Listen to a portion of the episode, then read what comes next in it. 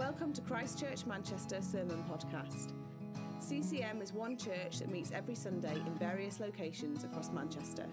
For more information about who we are or about our Sunday meetings, please visit www.christchurchmanchester.com. My home is not on this Evening. So in Washington, D.C., they have uh, an underground system, a bit like the, the tube in London. It's called the Metro. And one of the stations is called L'Enfant Plaza, uh, which is right in the busy bit in central D.C. It's where all the political workers would get off in the morning, get on after work, on their way to work. And one cold January morning at this metro station, there was a young man turned up with a violin.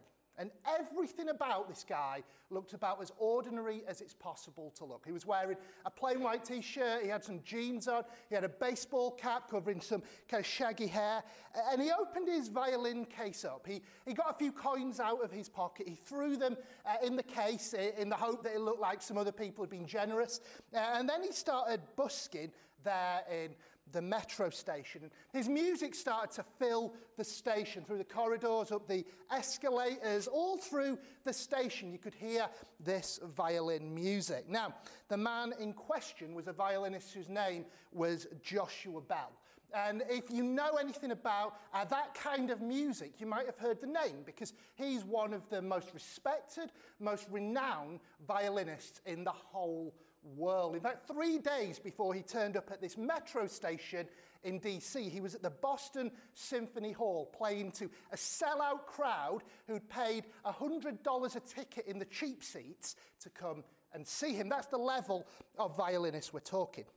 Now, the piece that he started playing was called Chaconne, and it was by uh, Johann Sebastian Bach, part of uh, partita number two in D minor. When I came across this story, I didn't know what it was, so I thought I would listen to this piece.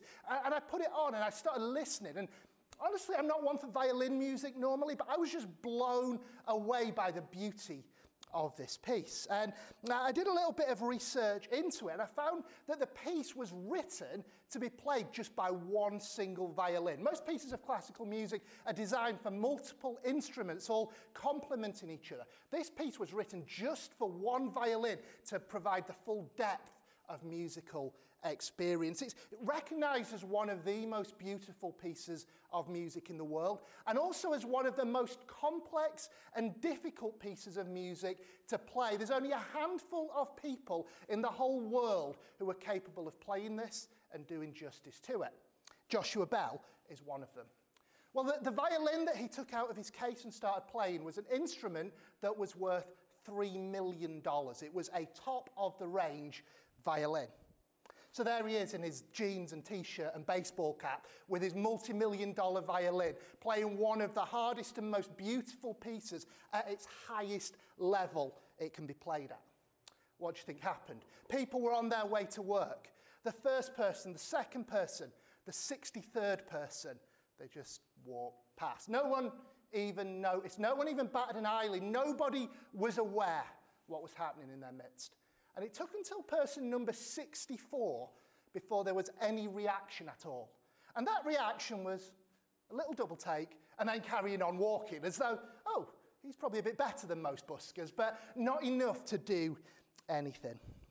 In total, Joshua Bell was there at the metro station for 43 minutes playing piece after piece of uh, the highest caliber violin music that there was. During that time, 1,100 people passed through that station. Seven of them stopped to have a little listen. Just seven. A few of them gave him some money. He made $32.17 in total. That's less than a third of the cost of a ticket that people were tripping over themselves to buy a few nights earlier. 1,070 of them paid absolutely no attention whatsoever to what was happening. I wonder why. I wonder why so many people just passed on by. Now, I thought maybe people are busy. They're on their way to work, they've got high pressure jobs. I bet that's part of the reason.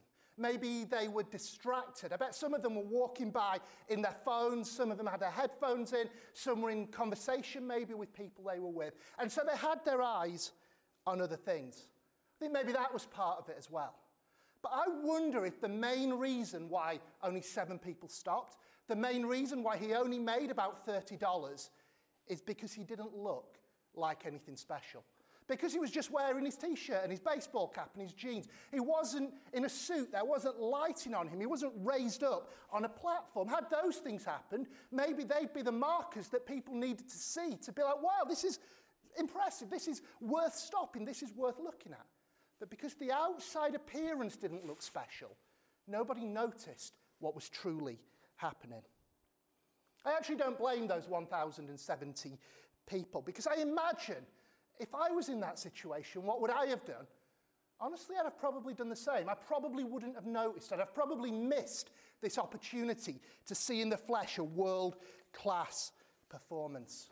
We all do it, don't we? We'll look at situations based on how they look on the outside, and we'll get the wrong idea, we'll be deceived, and we'll miss something important. I want to tell you about one of my favourite characters in the Bible. Uh, this is an Old Testament character called David. Now, you might have heard of David. He's famous for David and Goliath, that story.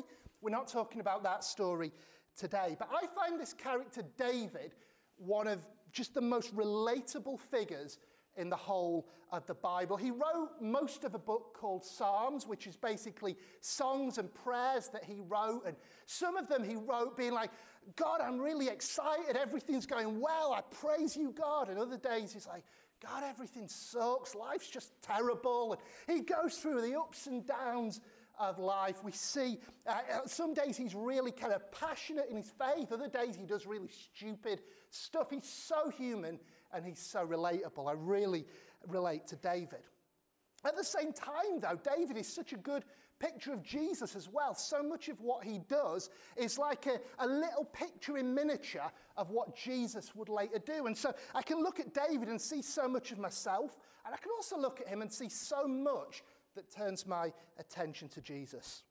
And so, this term here in the evening meeting at Christchurch, Manchester, uh, we're going to be looking a bit at the story of this guy, David. And we're going to pick out what we've called 10 rules for life. And these are 10 little principles, observations, things that we notice in David's story that we reckon if, if we can get these into our head and into our hearts, then it will set us up well for life. And so we're going to look at these from some of the different stories. And the first rule for life that we're picking out, and this is the one that I'm focusing on this evening, was set up by my opening story.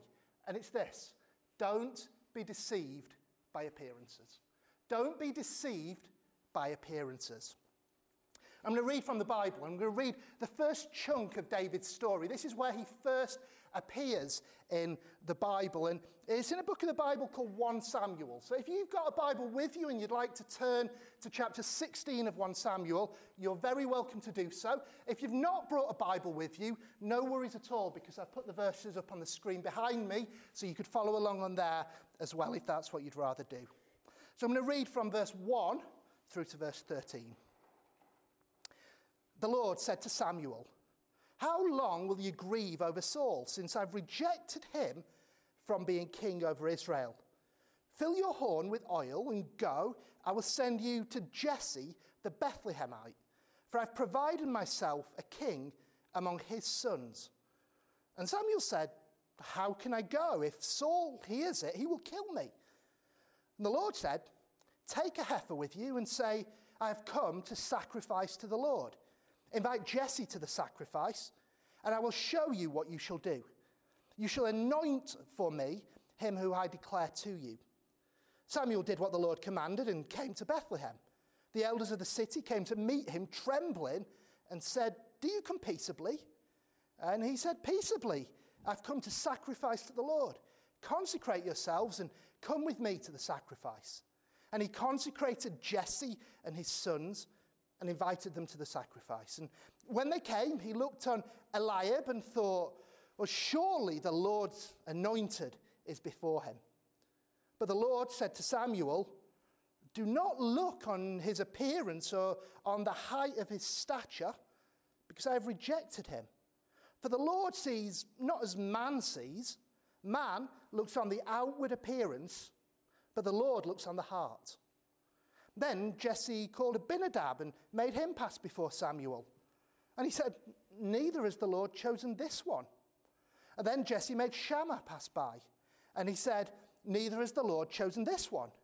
And Jesse made seven of his sons pass before Samuel. And Samuel said to Jesse, The Lord has not chosen these.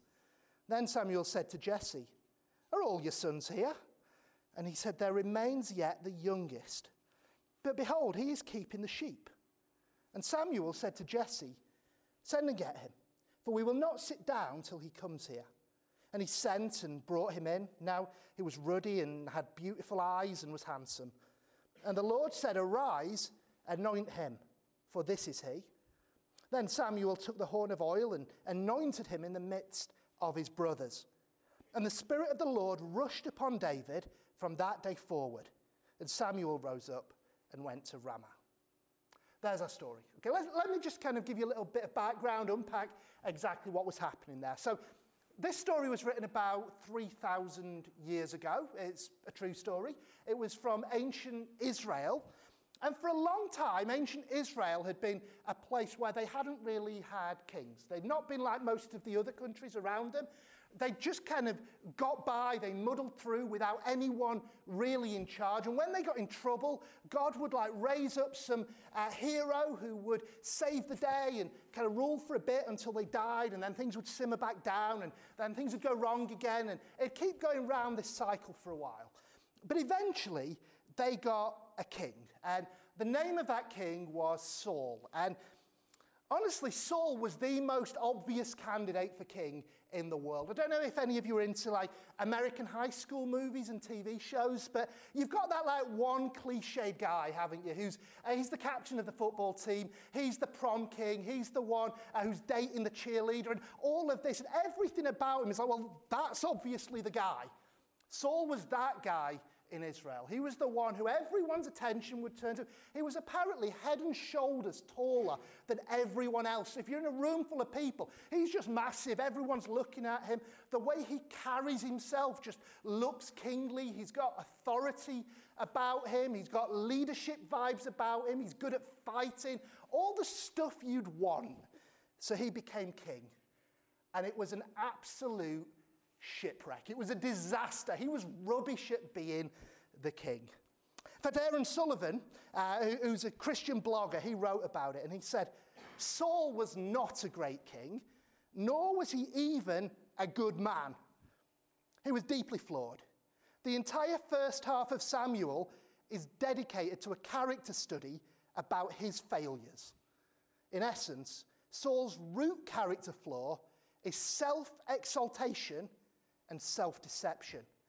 He thinks he knows better than everyone else, including God. And the biggest tragedy is that he's not even aware of it. The story shows he's completely blind to his arrogance and always believes he's in the right.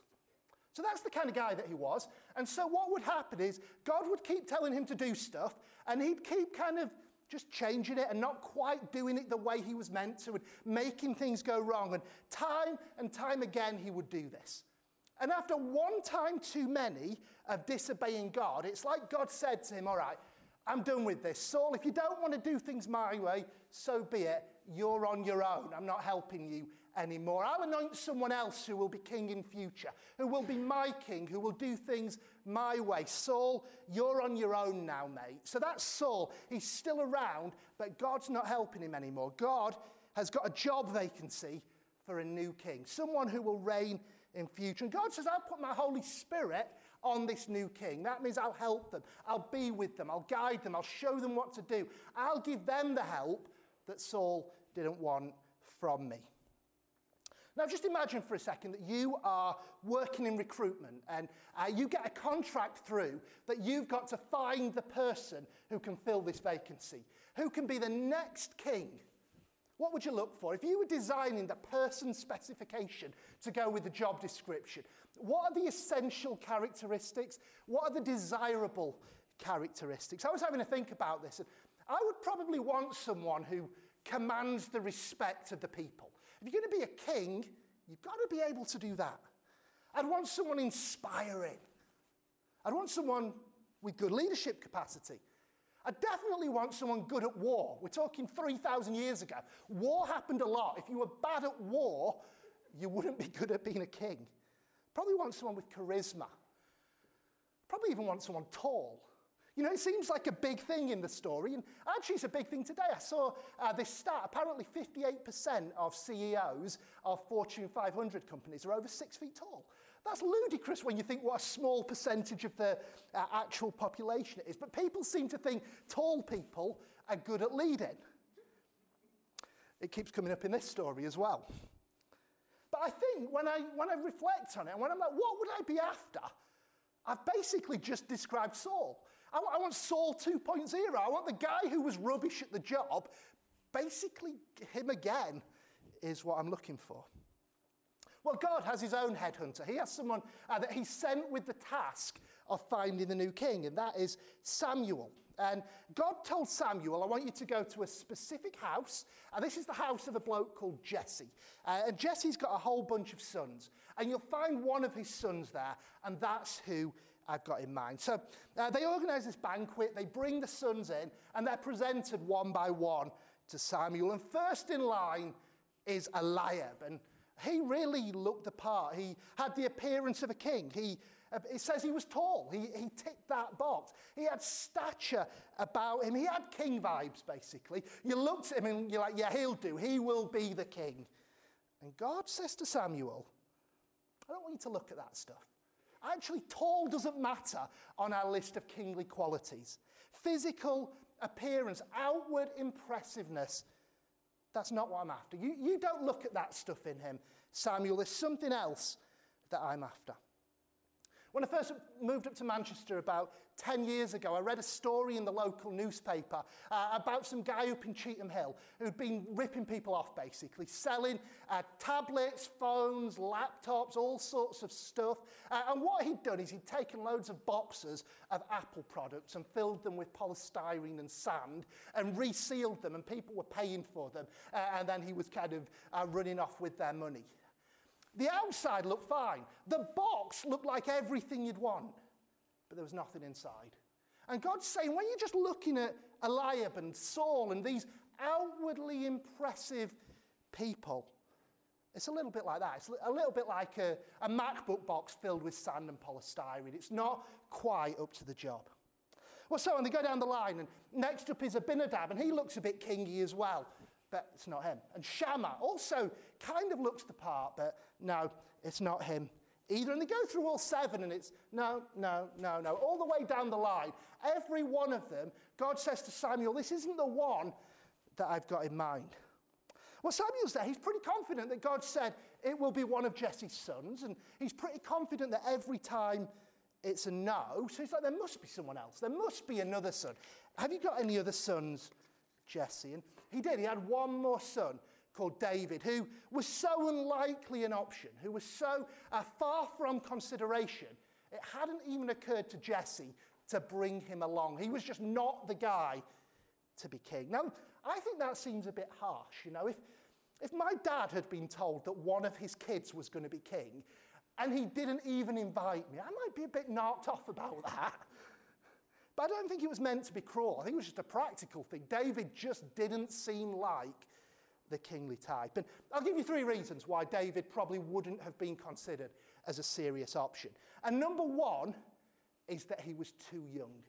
Because at this point in the story, David was 15 years old, right? So if you want to be taken seriously as kind of a, a, a big national power to fight your enemies, and you get this 15 year old kid as the king, then you just wouldn't think that's what you would do. But I reckon one of the biggest fallacies that there is when it comes to God, when people think about how God works and what he does, is that people sometimes think you've got to be a certain age for God to do stuff in your life. And that just isn't true.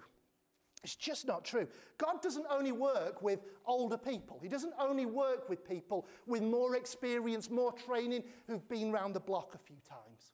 I can give you some examples from the Bible if you want. Think about uh, the book of Daniel. So you've got Daniel, his friend Shadrach, Meshach, Abednego. They're brought from their homes to, to university in Babylon. They're at the age of many of you who are students, and they stand up for, for God in the face of uh, a culture that just didn't want them to do it. And they make a difference and they have influence in their culture. Think about the uh, apostles who uh, went round with Jesus. Tim was talking a bit this morning about Jesus calling the disciples to drop their nets and follow him. Jesus would have been about 30 years of age at that time, and the disciples would have been younger. So we're talking a bunch of guys, a lot of them would have been in their 20s, some of them, it's believed, were in their late teens. This was the group that Jesus got to follow him. They spent three years learning from him, doing miracles, preaching the gospel, healing the sick. And then Jesus died, rose again, ascended to heaven, and says, Guys, it's on you now. Go to every nation of the world and tell them about what I've done. And they did it and the world was changed. Well, think about Mary, the mother of Jesus. How old was she? 13, 14 years old, and the angel appears to her and she says, Yes, let it be to me according to what God has said. And she plays an incredible part in the story of God redeeming the world. Think about Queen Esther. Again, she'd have been maybe 14, 15 years old when she was brought into service of the king. And she stood before the king of the most powerful empire in the world. And uh, she, she made the request that resulted in the freedom for her people. Or not just examples from the Bible, think about some examples from history. I don't know how many of you have heard of Evan Roberts. Now, uh, just over 100 years ago, Evan Roberts was a 13 year old kid living in Wales who just had a heart to pray for his nation. And he started praying for Wales from the age of 13. By the time he was 26, he'd seen revival come, and a lot of it centered around the church that he was ministering at. He'd been praying as a teenager, and he saw revival in his 20s. Think about the Wesley brothers. They were at Cambridge University when they met with God. John Wesley went around preaching to thousands and thousands and thousands, leading people to Christ. Charles Wesley was a songwriter, wrote many of the songs we still write today. Charles Spurgeon started preaching at 16 years old. By the age of 20, he was the leader of the largest church in England. Jackie Pullinger, God first spoke to her when she was uh, a kid, and at 22 years old, she went to serve him in Hong Kong. Billy Graham preached his first sermon at 19 and carried on doing it for the rest of his life, and saw millions of people gave their life to Jesus. God works with young people, amen?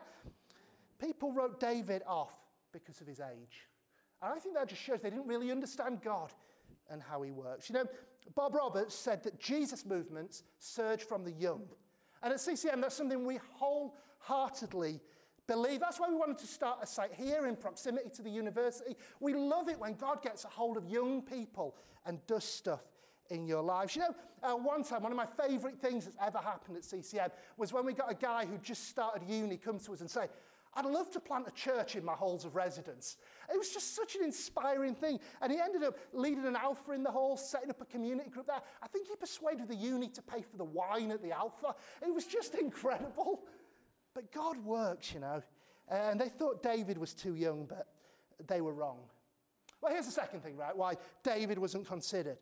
He just didn't look the part. Remember tallness? He, he wasn't that tall. He was pretty short. He was just an ordinary kid. Now, he says he was good looking in a kind of baby faced way, but he didn't really have the, the king vibes that you'd be after. He was a little bit like Joshua Bell, I guess, an ordinary guy, just looked like a normal person. No one had a clue that he was anything else.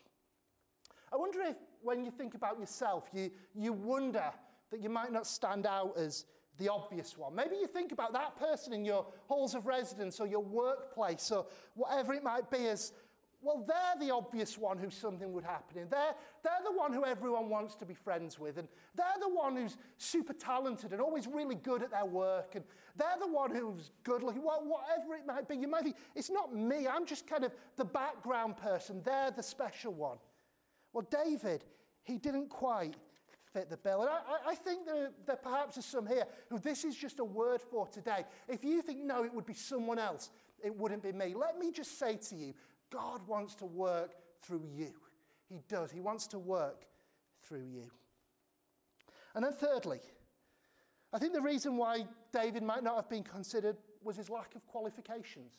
He didn't tick the boxes good at war, he'd never been to war. Good at leadership, he could lead sheep. That was about it. He was a shepherd boy. He didn't really talk to people very much. He didn't take any of the things on the job description. And if he turned up to the interview and they said, Look, what are the main strengths you would bring to the king job? And he's like, Well, I can play the lyre. I know how to nurse a poorly lamb back to health, and I'm good with a slingshot. If that was what he brought to the, the interview, he's not going to get the job, is he? He didn't tick all the boxes that would normally be expected of a king. And yet that didn't stop God from choosing him for the role. Now, don't get me wrong here. I'm not saying it's bad to learn how to do stuff and get qualified. You know, if you fancy yourself as a worship leader, a few guitar lessons would not go amiss. But David, he just didn't seem out to be king. Not yet, anyway. Now, eventually, as you read on in the story, you see he developed all of this stuff. But at this point, he just didn't have it. And I once heard Christine Caine say God doesn't call the qualified, he qualifies the called. Well, I think we see that in David's life. David didn't have the qualifications at this moment, but God called him, and then God gave him everything he needed to do the job. Well, hey, we know how the story turned out. Despite all of this stuff, we know that it was David who God chose. These external things were not decisive. So, what was? What was the important thing about David? And we're told in verse 7 it says, The Lord sees not as man sees. Man looks on the outward appearance, but the Lord looks on the heart. So, it wasn't about his age, his stature, or his skills, because God saw right to the core of David. And when he saw David's heart, he was like, Yes, yeah, here's a guy that I can work with. So, what did he see? Well, he saw a guy who, because he'd had this job of looking after the sheep, and often he had to be out in the fields all night on his own, what David would do is just, he'd take his lyre, he'd start uh, singing songs to God, and he'd start writing songs for God and playing songs for God. He was a worshipper in his heart. Not just a worshiper when everyone gathers together and it's the done thing, but just in the quiet moments, he learned from his heart to worship God. And God saw faith. God saw someone who would trust him. Because there were moments that he was out in those fields where the sheep would get attacked, where lions would come, where bears would come, where big scary animals would come to try and take away his sheep. And David had to fight them off, and he did so, trusting in God when challenges came. And God saw humility. Because David hadn't rushed forward and said, Hey, hey, there's king auditions. I want to be at the front of the line. He just humbly stayed there in the field until he was called. God saw his heart. Jennie Allen's a Christian author, and she said, Throughout Scripture, God seems to care more about the state of this unseen place in us, our hearts, rather than what everybody else can see in our behavior. While, while we judge each other by what we can see, God looks deep inside of us and sees what nobody else sees. There was a work on the inside going on in David that was far more important than any of those qualifications he might have been lacking externally. He was willing to be God's guy. And that makes such a difference. In fact, God Himself in the Bible says that David was a man after God's own heart. And I think, wow, what a thing to hear God say, This person's after my own heart. A friend of CCM's a guy called Tope Koleoso, leads a church in London, and uh, he was describing this, and he said, To be after God's heart means to be relentless in the pursuit of God. It means to have a heart that is shaped by God, and it means to have a heart that is shaped for God. You know, when Jesus was going around, there were some people in his day called the Pharisees. They were religious people and they looked super impressive. They do things like pray in public, loudly, using long, fancy words, and they'd make everyone else feel just a little bit inadequate. They'd give money to the poor, lots of money to the poor, as long as everybody else could see them do it. They'd make sure everybody else was obeying every single rule they could find. They were externally very impressive. And yet Jesus kept crossing swords with them. And he's like, guys, you might look good on the outside, but I know what's going on in your hearts. You're just proud. It's just about building yourself up. It's just about looking good to other people. Jesus actually called them whitewashed tombs because there's nothing in the inside. It's just dead. It's just rotten. They might have been impressive on the outside, but they didn't have this David heart, this heart after God's own heart. Think about my own life when I was younger. You know, I really wanted to be impressive. I really wanted everyone to look on me and think of me a certain way. I wanted to be able to speak in a certain way. I wanted to be able to lead in certain contexts. The older I get, the less bothered I am about that stuff. Now I just want to be God's guy. I just want to have a work of God on the inside and do what He wants me to do and live my life for Him. As you envisage this year ahead in your life, why not make it a year to grow your heart in God? So that God looks at you and says, That's my guy, that's my girl, that person, their heart is after my heart. You probably have some moments this year that are pretty mundane that are pretty boring, where you've just got to do the things that need to be done. Like David up in the field with the sheep. Why not use those moments to just in the quiet place worship God? And you probably have moments this year of challenge where things get tough, where things are difficult. Why not use those moments to build your faith, to trust God to bring you through? God looked at David's heart and he liked what he saw. That's an incredible thing. Don't be deceived by appearances. Man looks at the outside, but God's focused on the heart. You know, Jesus himself, by appearances, he wasn't a lot, was he? I mean, he wasn't born in a palace, he wasn't anything special. He was born in a stable, for goodness sake. And he grew up in a backwater town in Galilee. So kind of bad was its reputation that someone said to him, Can anything good come out of Galilee? It wasn't a place you'd expect someone impressive to come from. And those followers, they weren't people who'd got degrees, they weren't people who'd had a lot of training. They were ordinary, unimpressive people. He didn't really meet the job description for Messiah at all. He didn't really um, have the, the impression of someone who could overthrow the enemies, who could lead a military conquest, which people expected. So people looked at him. They looked at him outwardly and rejected him. And they missed the heart of what God was doing. And then he went and he died on a cross. Now, just look at that. Uh, the leader of this movement, who people are saying this is God's king, just gets killed and dies. That doesn't look very impressive. And yet, at the heart of it, that was the triumph of God because as Jesus died, all sin, all death, all the enemies of God were defeated. He took our sin on himself, He died with it so that it's gone from us and we could be brought into relationship with God. His defeat at the cross was actually the victory for those who could see to the heart of it. So you're here this evening. Some of you have been around for a while, some of you might be new. You've turned up uh, into Manchester in the last few weeks. And my message to you this evening is simple don't write off what God can do with your life. Don't write off what God can do with your life. I love the story of Victoria Armstrong. Uh, it must be 20 years ago or something like that. She turned up in Manchester as a student. She, she came here, she became a Christian, she met God, and that changed her life.